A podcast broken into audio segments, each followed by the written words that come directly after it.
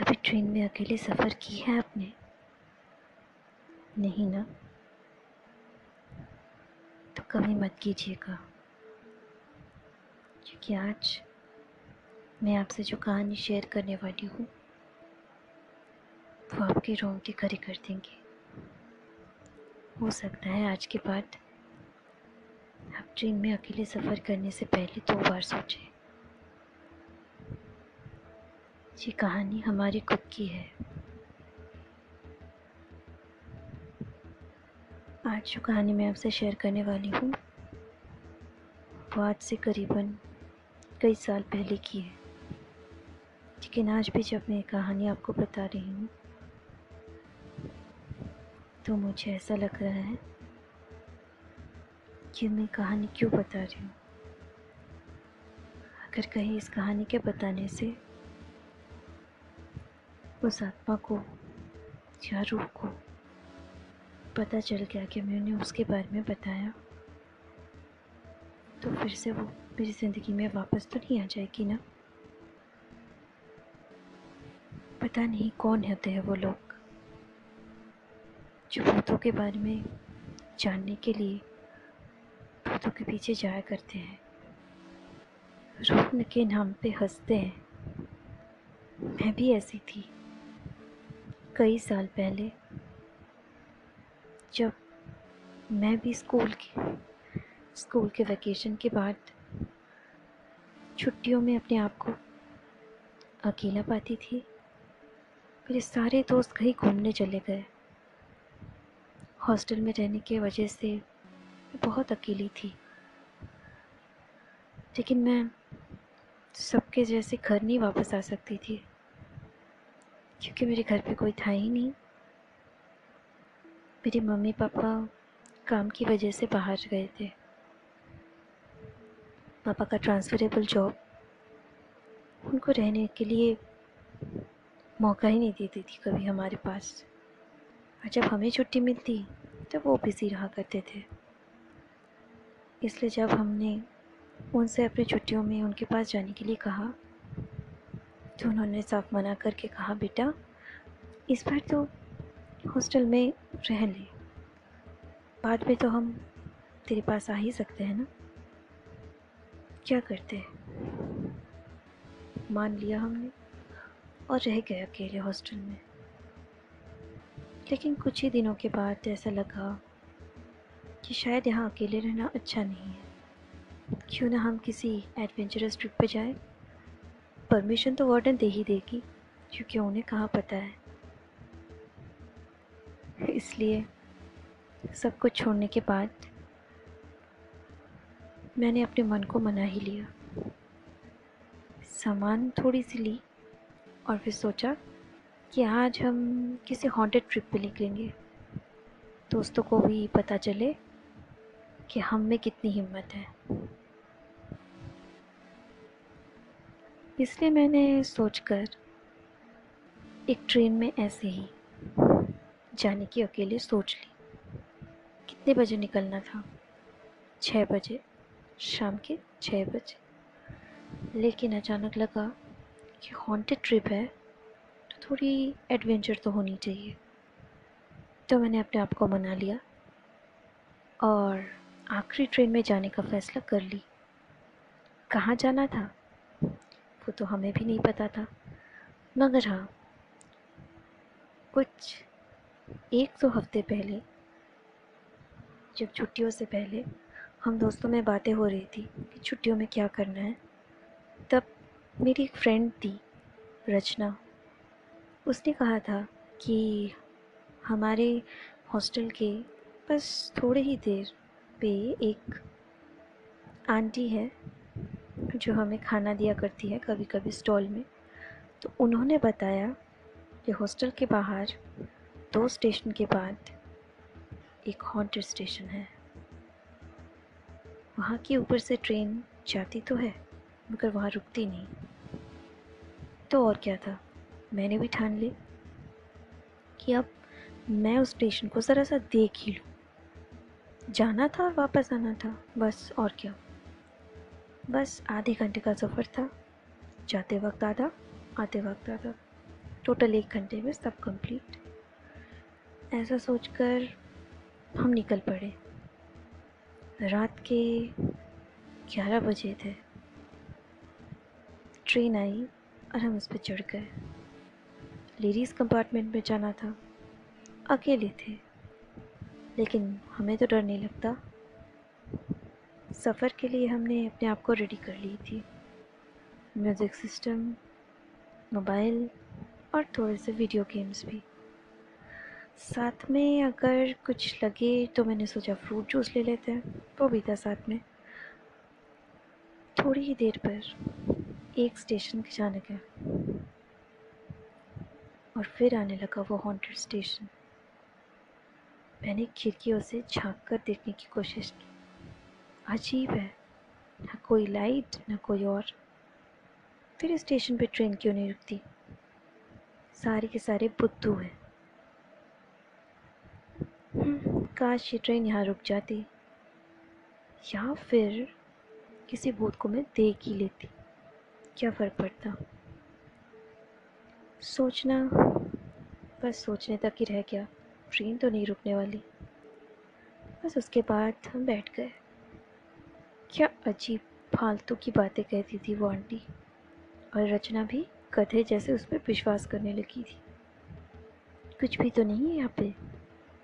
बस एक पेड़ है, एक सीट है और एक हॉन्टिंग विदाउट लाइट वाली स्टेशन इसे हॉन्टेड कहते हैं। इससे तो ज़्यादा हॉन्टेड हमारी खुद की रूम होती है, जहाँ पे ना कोई इंसान होता है और ना ही कोई आ सकता है। क्योंकि सारी चीज़ें बिखरी ऐसी पड़ी रहती है कि मानो अभी तांडव हुआ है। ऐसे सोच के मुस्कुरा ही रहे थे और सोच रहे थे, भूत तो होती ही नहीं है, बेकार की फालतू बातें हैं। हाँ और क्या था बैठे रहना है। कि तभी अचानक किसी ने कहा, क्यों? तुम चाहो तो मुझसे बातें कर सकती हो। मैंने आँख उठाकर देखा तो इधर उधर कोई और था ही नहीं। ऐसा लगा कि किसी ने तो कहा ये बात। मैंने अपने आप को समझा कर कहा तो पागल हो गई है। फिर एक किताब निकाल कर पढ़ने लगी। किताब पढ़ते पढ़ते अचानक लगा कि कोई मुझे देख रहा है। आँखें उठाई तो सामने एक औरत बैठी हुई थी। उसके बाल खुले हुए थे। उसका चेहरा ठीक से दिख नहीं रहा था। पर अब तक तो मैं अकेली थी इस पूरे कंपार्टमेंट में। पता नहीं कब चढ़ बैठी है। मैंने कहा, आंटी, आप कहाँ से आई? कोई जवाब नहीं मिला। मैंने सोचा शायद वो डिस्टर्ब्ड है। तो वो इग्नोर करके मैं फिर से पढ़ने लगी। फिर सोचा एक बार उनसे बातें करने में क्या हर्ज होता है। ऐसा सोचकर किताब बंद करके मैं भूलने लगी। अगर आप चाहो तो मुझसे बात के मेरी आँखें खुली की खुली रह गई। अभी जो आंटी बैठी हुई थी वो कहाँ है? आँखों के सामने तो कोई भी नहीं। फिर कौन थी वो? फिर से आवाज़ आई। मुझे ढूंढ रही हो। आवाज़ पीछे से आ रही थी। मैं वाकई डर गई। इतनी रात ठंड होने के बावजूद पसीने पे पसीना आने लगा मुझे। अपने आप को संभाल कर मैंने सोचा कि वहम है तो फिर से आवाज़ आई, मुझे ढूंढ रही हो। मैंने थोड़ी देर पहले ही तो तुमसे कहा कि तुम चाहो तो मुझसे बात कर सकती हो। डर के मारे मेरी धड़कनें रुकने वाली थी। लेकिन वो चुप नहीं रही। वो बोलती गई तो मुझे देख तो नहीं सकती, मगर महसूस तो कर सकती हो ना? भूत देखने का बड़ा शौक था तुम्हें। भूत के नाम पर हँसी छूट रही थी ना? क्या जानना चाहती हो कि स्टेशन हॉन्टेड क्यों है? क्योंकि इस स्टेशन को हॉन्टेड कहने वाले मेरे सामने आ चुके हैं। मुझे कभी देख ही नहीं पाए, मगर मैंने उन्हें महसूस करवाया। जिस जिसने मुझ पे भरोसा नहीं की, मैंने उन सबको महसूस कराया कि मैं कौन हूँ। इसी स्टेशन पर मैं अपने बच्चे को लेकर खड़ी थी। भीड़ बहुत भीड़ थी। चढ़ने के लिए धक्कम धक्काई और इसी धक्कम धक्काई में मेरा बच्चा मेरे हाथ से छूटकर रेल की पटरियों में जा गिरा। मगर किसी को परवाह नहीं थी। सबने अपने आप को संभालने में ज़्यादा वक्त लगाया।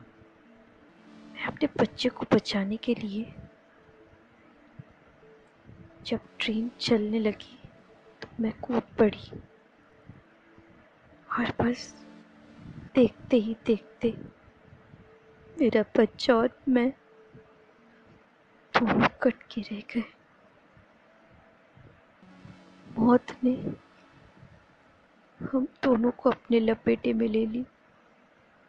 अगर तुम इंसान तो मैं किसी की परवाह नहीं इसलिए मैंने तुम लोगों की परवाह करनी छोड़ दी। किसी को पता नहीं, लेकिन तुम जानना चाहती थी। इसलिए मैंने तुम्हें ये कहानी बताई। और भी ज़्यादा कुछ देखना चाहती हो तो मैं तुम्हें दिखा सकती हूँ। देखोगी मुझे? मेरी आवाज़ रुक गई। मुझे लग रहा था कि जैसे ये सब कुछ सपना हो। मैं एक पल के लिए ये सब कुछ भूल जाना चाहती थी कि मैं ट्रेन के ट्रिप पे आई हूँ। मगर क्या करती? कुछ नहीं बोल पाई।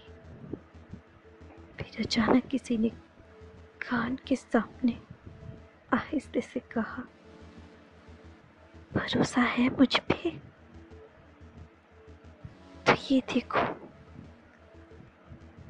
इतना कहते ही मेरे कान के सामने से जैसे कोई हवा चली गई। और कंपार्टमेंट के दरवाजे पर खुली बालों में वो खड़ी थी। मैं हाथ उठाकर देखती रही। उसने मेरी तरफ़ मुड़ कर देखना। देखना चाहा और फिर एक चीख मेरे गले से चीख निकली और आँखों के सामने अंधेरा छा गया। अगले दिन अगले दिन मेरी होश जब आई, तब पता चला कि मैं रेलवे के हॉस्पिटल में हूँ। डॉक्टर्स, नर्स कल से मुझे यहाँ ट्रीटमेंट पे रखे हुए हैं। तो अच्छा हुआ कि टीटी ने हमें देखा, वरना शायद हम ज़िंदा ही नहीं रह पाते। आज तक मुझे ये वाक़ याद है, और इसके बाद मैंने ये बात किसी से शेयर नहीं की, क्योंकि शायद वो भी मुझ पर यकीन ना करे। मैं तो बच गई। लेकिन अगर वो बचा तो शायद वो भी मेरी तरह इसी याद के साथ बचेगा। इसलिए ये कहानी बस मेरी मेमोरी में रह गई। अगर आज मैंने आपसे ये शेयर इसलिए की क्योंकि एक बार फिर से मुझे ट्रेन पर अकेले सफ़र करना पड़ रहा है। क्योंकि आज मैं उस स्टेशन के ऊपर से फिर से जाने वाली हूँ। देखते हैं। उसके साथ फिर से हमारी मुलाकात होती है या नहीं?